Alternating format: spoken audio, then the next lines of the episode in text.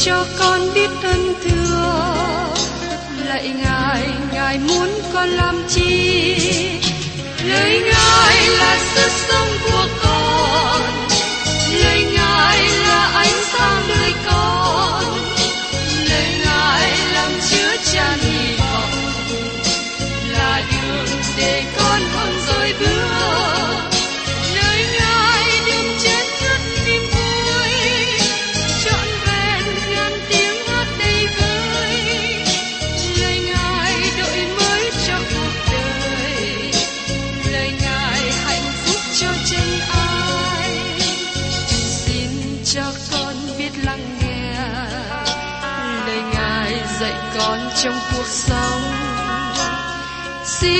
cho con biết lắng nghe.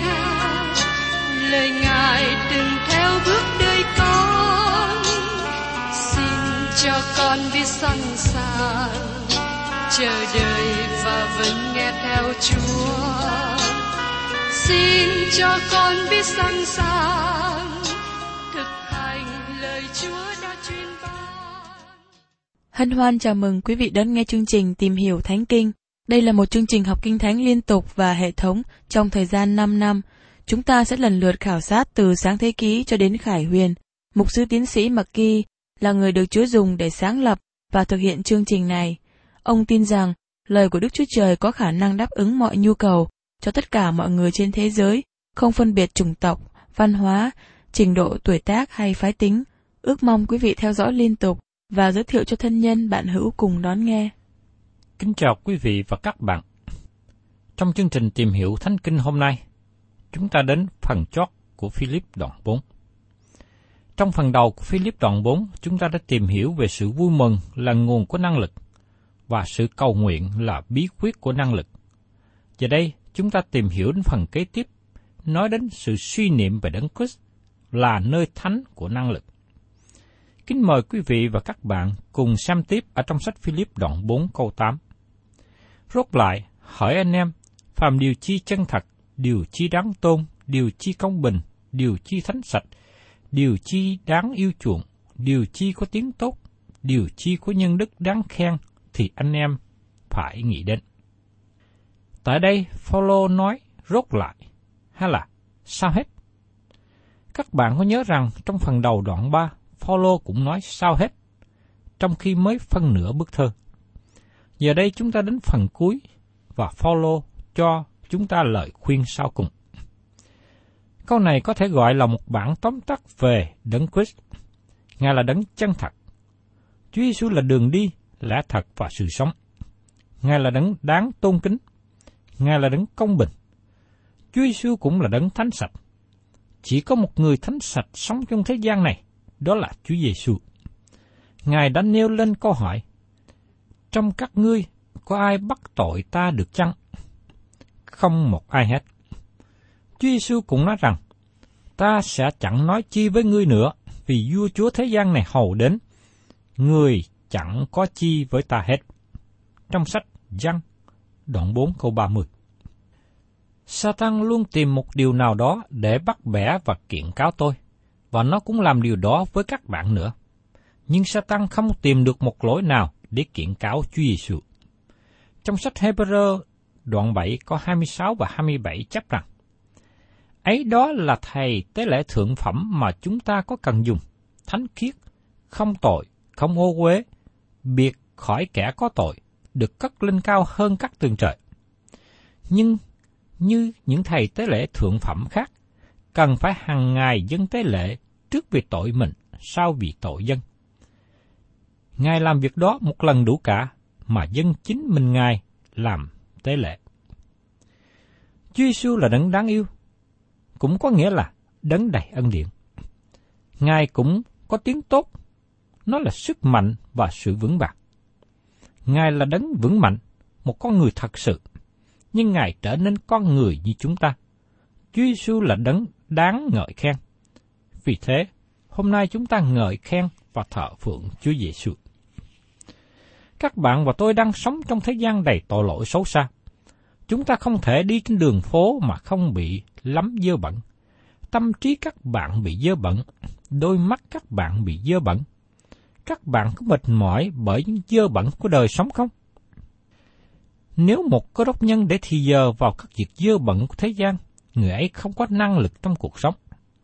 Có nhiều cơ đốc nhân để thì giờ suốt cả tuần cho các công việc của thế gian đi vào trong tâm trí, trong lòng, trong bụng. Vì thế họ không có năng lực trong đời sống. Chúng ta cần nơi thánh. Chúng ta cần một điều nào đó để tâm trí được sạch sẽ. Có một số câu hỏi để suy nghĩ. Các bạn để bao nhiêu thì giờ với lời của Đức Chúa Trời? Các bạn để bao nhiêu thì giờ suy niệm về Đấng Christ? Trong sách Corinto thứ nhì, đoạn 3 câu 18 chép như vậy. Chúng ta ai nấy đều để mặt trần mà nhìn xem vinh hiển Chúa như trong gương, thì quá nên cũng một ảnh tượng Ngài, từ vinh hiển qua vinh hiển, như bởi Chúa là Thánh Linh. Lời của Đức Chúa Trời giống như gương soi, và trong lời Chúa chúng ta thấy sự vinh hiển Đức Chúa Trời. Chỉ có một cách duy nhất các bạn có thể thấy Đấng Christ hàng sống là ở trong lời của Đức Chúa Trời. Ngài ban cho các bạn sự tự do, sự tăng trưởng. Các bạn không thể nào đến bằng cách khác. Tôi thấy đời sống cơ đốc nhân bị ảnh hưởng bởi nhiều điều. Họ bị ảnh hưởng bởi những chiều hướng của giáo lý sai lệch, bị ảnh hưởng bởi các chủ thuyết của những người không tin, bị triết lý của thế gian đẩy họ xa cách Chúa. Bởi thế, cơ đốc nhân khó nhận thức sự sai lầm, không phân biệt được lẽ thật với sự giả dối. Cơ đốc nhân không để tâm trí hướng về Đức Chúa Trời sẽ bị ngu muội. Nếu muốn có được sự năng lực trong đời sống, chúng ta phải suy niệm về Đấng Christ và suy niệm về Ngài trong Kinh Thánh. Thưa các bạn, mỗi khi đi nhà thờ để thờ phượng Chúa, xin các bạn hãy lắng nghe, nhìn xem trong Kinh Thánh để nhờ lời Chúa mà các bạn được sự tăng trưởng mạnh mẽ thêm. Chỉ có lời của Chúa mới đem các bạn đến năng lực sống đạo. Chúng ta cần thức ăn và nước uống cho cơ thể được khỏe mạnh. Lời của Đức Chúa Trời là thức ăn và nước uống thuộc linh. Vì thế, nếu muốn tăng trưởng tâm linh, cơ đốc nhân cần phải để thì giờ suy gẫm lời của Đức Chúa Trời. Trong lời Chúa sẽ tỏ bài chúng ta biết về Đấng Christ. Tôi tin rằng mỗi trang trong Kinh Thánh đều nói liên hệ đến Chúa Giêsu nếu như chúng ta có đôi mắt mở ra để tìm kiếm. Chúng ta là cơ đốc nhân, cần thấy Chúa. Chúng ta cần có Ngài thể hiện trong đời sống chúng ta. Tôi nghĩ rằng một trong những lý do mà chúng ta là những người tin Chúa sẽ bị hổ thẹn khi đứng trước sự hiện diện của Chúa là vì chúng ta không biết về lời của Ngài. Ngày nay, chúng ta thường nói, con cái không lắng nghe, không hiểu về cha mẹ. Tương tự như vậy, con cái của Đức Chúa Trời là sự thiếu hiểu biết về thiên thượng. Suy gẫm về Đấng Christ, đó là nơi thánh cho năng lực. Nhiều người trong chúng ta cần để qua một bên sự bận rộn của công việc làm ăn, cần bỏ đi thì giờ với những công việc của thế gian để đến với lời của Chúa. Đó là nơi thánh cho linh hồn để chúng ta suy niệm về Chúa, thờ phượng Ngài, ngợi khen Ngài. Và trong sách Philip đoạn 4 câu 9 nói tiếp. Hễ sự gì anh em đã học, đã nhận, đã nghe ở nơi tôi và đã thấy trong tôi, hãy làm đi, thì Đức Chúa Trời của sự bình an sẽ ở cùng anh em. Paulo khuyên các tín hữu ở Philip hãy bắt chước làm theo những điều trong đời sống của ông. Thú thật với các bạn, tôi không dám nói một cách mạnh dạn với con cháu là hãy bắt chước tôi, bởi vì đời sống tôi còn nhiều thiếu sót, không đủ để làm một mẫu mực tốt. Nhưng Phaolô có một đời sống gương mẫu cho các cơ đốc nhân khác noi theo. Bởi cơ đó, Phaolô sống ở trong nơi thánh của năng lực. Phaolô để Chúa Giêsu là trung tâm của đời sống mình. Và tiếp đến, chúng ta tìm hiểu về trong Đấng Christ có sự thỏa lòng về năng lực. Mời các bạn cùng xem ở trong sách Philip đoạn 4 câu 10. Tôi được rất vui mừng trong Chúa, vì anh em lại lo tưởng về tôi lần nữa. Anh em vẫn tưởng đến điều đó nhiều lắm, nhưng không có dịp tiện. Như tôi đã nói ở phần đầu, thơ tính Philip chủ yếu là một bức thư cảm ơn. Nhưng trước khi ông nói lời cảm ơn, Phaolô nói về kinh nghiệm của cơ đốc nhân. Ông cảm ơn hội thánh Philip gửi quà tặng cho Phaolô đang ở tù. Trải qua thời gian hai năm, hội thánh Philip mất liên lạc với Phaolô. Họ không biết là Phaolô bị bắt và ở tù tại Jerusalem trong hai năm này. Sau đó hội thánh Philip nghe tin Phaolô bị chuyển đi ở tù tại La Mã. Hội thánh hối tiếc vì không biết tin tức và không liên lạc được với Phaolô trong thời gian đó. Phaolô nói lời thông cảm với họ trong phương cách rất nhân từ. Phaolô nói: Tôi được rất vui mừng trong Chúa, vì nay anh em lại lo tưởng về tôi lần nữa. Anh em vẫn tưởng về điều đó lắm, nhưng không có dịp tiền. Phaolô biết lòng tốt của hội thánh, muốn giúp đỡ Phaolô trong thời gian qua. Và trong sách Philip đoạn 4 câu 11, Không phải là tôi muốn nói đến sự cần dùng của tôi, vì tôi đã tập hãy gặp cánh ngộ nào cũng thỏa lòng ở vậy. Phaolô chưa hề có lời kêu cầu giúp đỡ. Ông chưa hề gửi thơ xin cứu cấp. Phaolô học chịu đựng trong mọi hoàn cảnh. Dù rằng Phaolô đang ở tự do bên ngoài hay đang ở tù. Có người nghĩ rằng khi nào ở một nơi tốt đẹp và thuận tiện thì sao thỏa lòng. Điều đó có nghĩa rằng sự thỏa lòng của chúng ta tùy thuộc vào hoàn cảnh của đời sống. Thú thật, có khi tôi cũng nghĩ như vậy. Nhưng đối với Phaolô, ông thỏa lòng trong mọi hoàn cảnh. Đó là điều chúng ta cần học theo gương của Phaolô. Và trong sách Philip đoạn 4 câu 12, Phaolô nói tiếp: Tôi biết chịu nghèo nàn, cũng biết được dư dật. Trong mọi sự và mọi nơi, tôi đã tập cả. Dầu no hay đói, dầu dư hay thiếu cũng được. Phaolô nói rằng, tôi cảm ơn sự thông cảm và quan tâm của hội thánh Philip nhưng Phaolô đã trải qua mọi hoàn cảnh giàu sang và thấp hèn. Có lúc Phaolô không có gì hết, ông cũng thỏa lòng. Có lúc Phaolô được dư dật, ông đã trải qua hết, ông chịu đựng và chấp nhận mọi hoàn cảnh. Có một mục sư về hưu kể lại rằng, trước đây ông nghĩ là khi về hưu khỏi công tác của hội thánh, đời sống kinh tế sẽ đi xuống.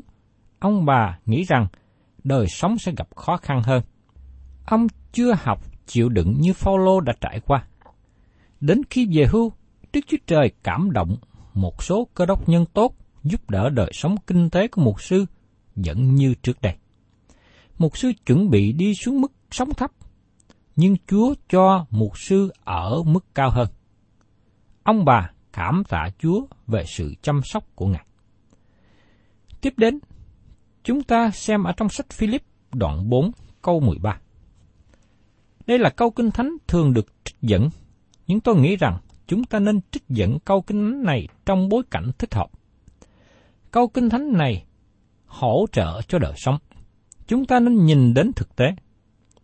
Câu kinh thánh này cần được thể hiện trong đời sống.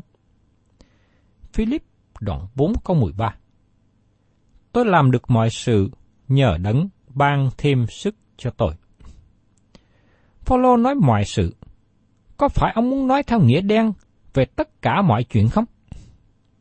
Có phải Phaolô muốn làm gì thì làm phải không? Không phải vậy đâu. Phaolô nói rằng, tôi làm được mọi sự trong đấng Christ. Điều này có nghĩa rằng, các bạn cần thực hiện trong ý chỉ của Đức Chúa Trời về những việc trong đời sống của mình. Những điều trong đấng Christ muốn các bạn làm Ngài ban cho các bạn năng lực. Khi Chúa ban cho chúng ta ân tứ, Ngài cũng ban cho chúng ta năng lực để thực hiện nữa. Ân tứ của Đức Thánh Linh Đức Chúa Trời cả sáng trên đời sống của những người tin nhận Đấng Christ. Khi nào các bạn hầu việc Đấng Christ, các bạn sẽ được ban cho năng lực. Tôi xin lấy một hình ảnh để các bạn có thể suy nghĩ về chiếc xe lửa chạy từ nơi này đến nơi khác trên đường rầy. Khi nào trật đường ray, chiếc xe lửa không thể nào chạy được. Phaolô nói rằng, tôi làm mọi sự trong đấng Christ.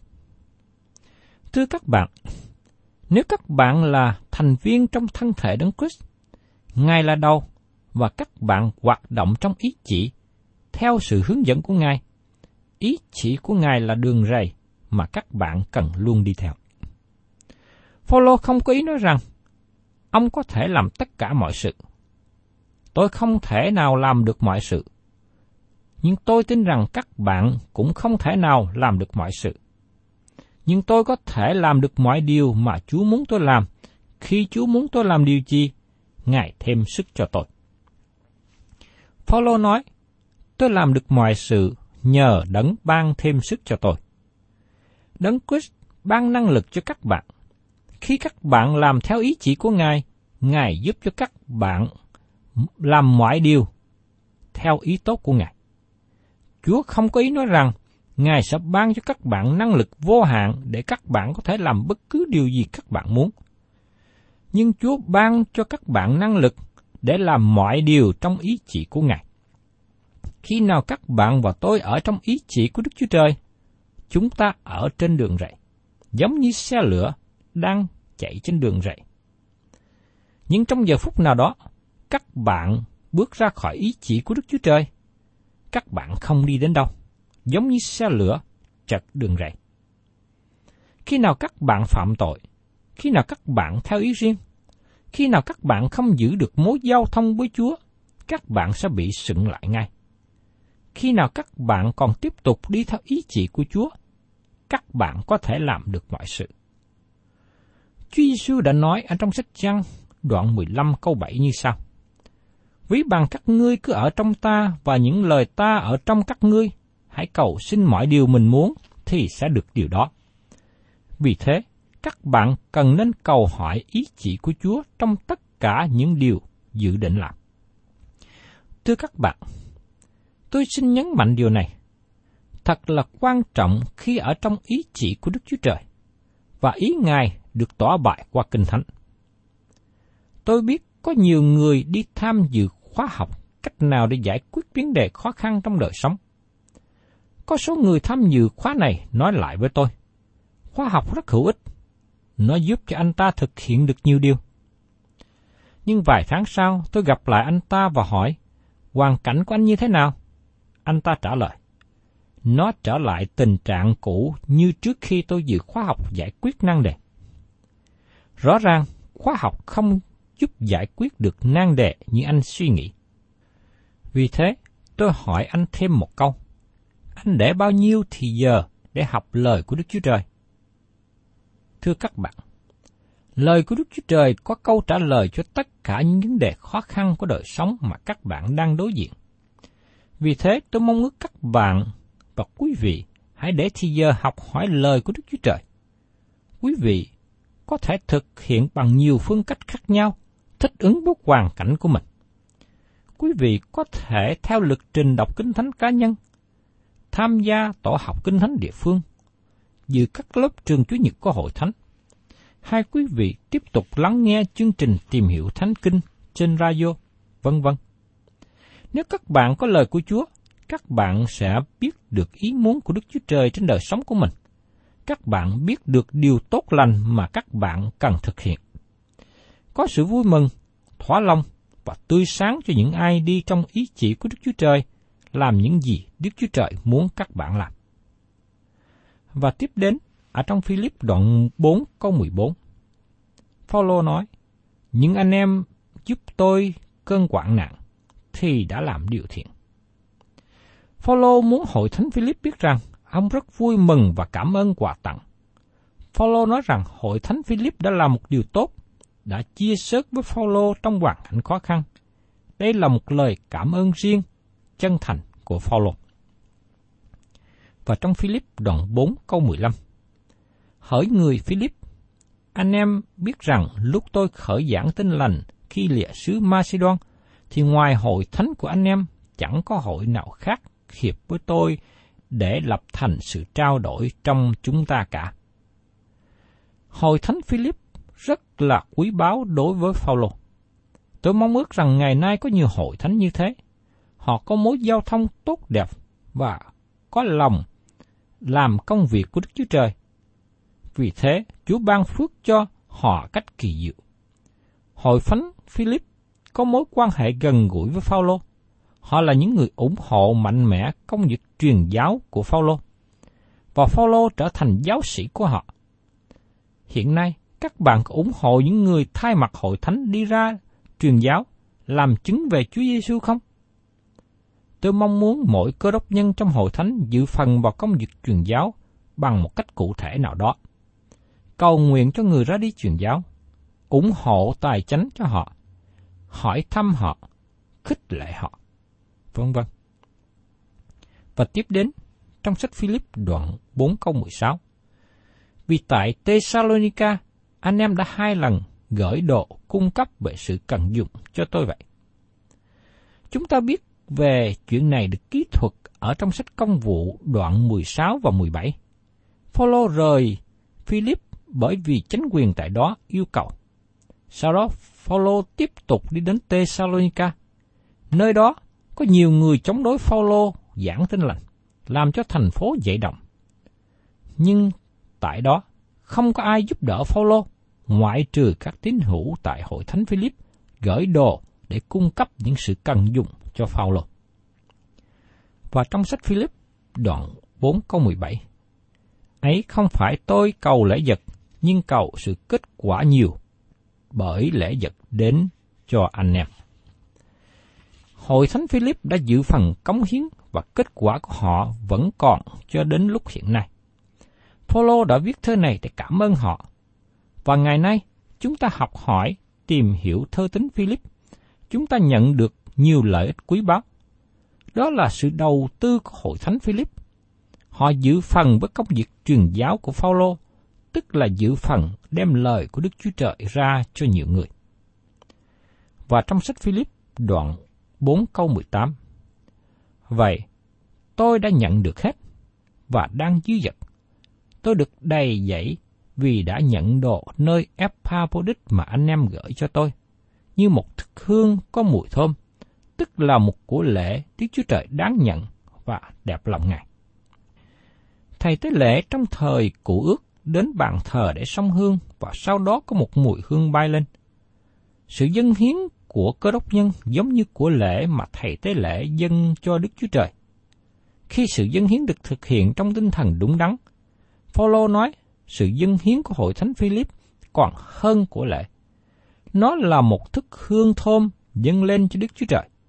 Đó là những gì chúng ta dân hiến đúng cách, phải lẽ cho công việc của Đức Chúa Trời. Và trong Philip đoạn 4 câu 19 Đức Chúa Trời tôi sẽ làm cho đầy đủ mọi sự cần dùng của anh em, y theo sự giàu có của Ngài ở nơi vinh hiển trong Đức Chúa Giêsu Christ. Phaolô nghĩ đến các tín hữu tại hội thánh Philip đã hy sinh điều họ có để đáp ứng cho nhu cầu của Phaolô. Vì thế Phaolô tin rằng Đức Chúa Trời ban lại cho họ nhu cầu cần thiết. Nhưng Phaolô không có nói rằng họ có thể có tất cả những gì họ muốn.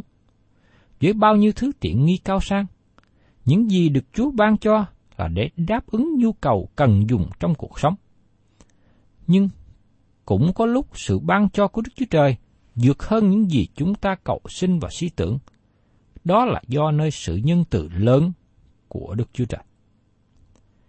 Và trong sách Philip đoạn 4 có 20 đến 23 kết thúc như sau. Nguyên sinh sự vinh hiển về nơi Đức Chúa Trời là cha chúng ta đời đời vô cùng. Amen. Hãy chào hết thảy các thánh đồ trong Đức Chúa Giêsu Christ. Các anh em ở cùng tôi, chào anh em hết thảy các thánh đồ chào anh thêm, nhất là về người nhà Caesar. Nguyên xin ân điện của Đức Chúa Giêsu Christ ở trong lòng anh em. Xin chúng ta lưu ý rằng, Đức Chúa Trời là đấng nhận mọi sự vinh hiển. Chúa không chia sẻ vinh hiển của Ngài cho bất cứ người nào khác. Phaolô kết thúc bức thư này với lời chào thăm cá nhân và chúc phước cho hội thánh Philip. Những người tin nhận Chúa ở với Phaolô tại La Mã cũng gửi lời chào thăm. Một lần nữa, tại đây chúng ta thấy rằng những người tin nhận Chúa tại La Mã có cả những người làm quan chức trong triều đình, có người làm chỉ huy trong quân lính, trong gia đình của hoàng gia Caesar. Giờ đây, họ thuộc về Đấng Christ. Họ muốn cơ đốc nhân ở Philip biết và nhớ đến họ. Phaolô kết thúc với một lời chúc phước. Nguyên sinh ân điện của Đức Chúa Giêsu Christ ở trong lòng anh em. Và đây cũng là lời chúc phước mà tôi gửi đến quý vị và các bạn. Các bạn thân mến, đến đây chúng ta kết thúc phần tìm hiểu về thơ tính Philip mà Phaolô đã viết. Tôi mong ước rằng các bạn nhận được những lời dạy tốt lành và ứng dụng trong đời sống của mình. Thân chào quý vị và các bạn. Xin hẹn tái ngộ cùng quý vị trong chương trình tìm hiểu Thánh Kinh kỳ sau.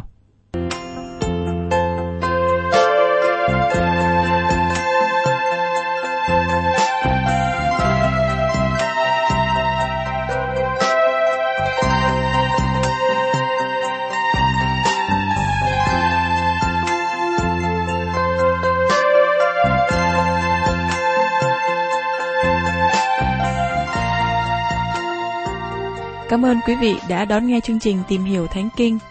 Nếu quý vị muốn có loạt bài này, xin liên lạc với chúng tôi theo địa chỉ sẽ được đọc vào cuối chương trình. Kính chào quý thính giả.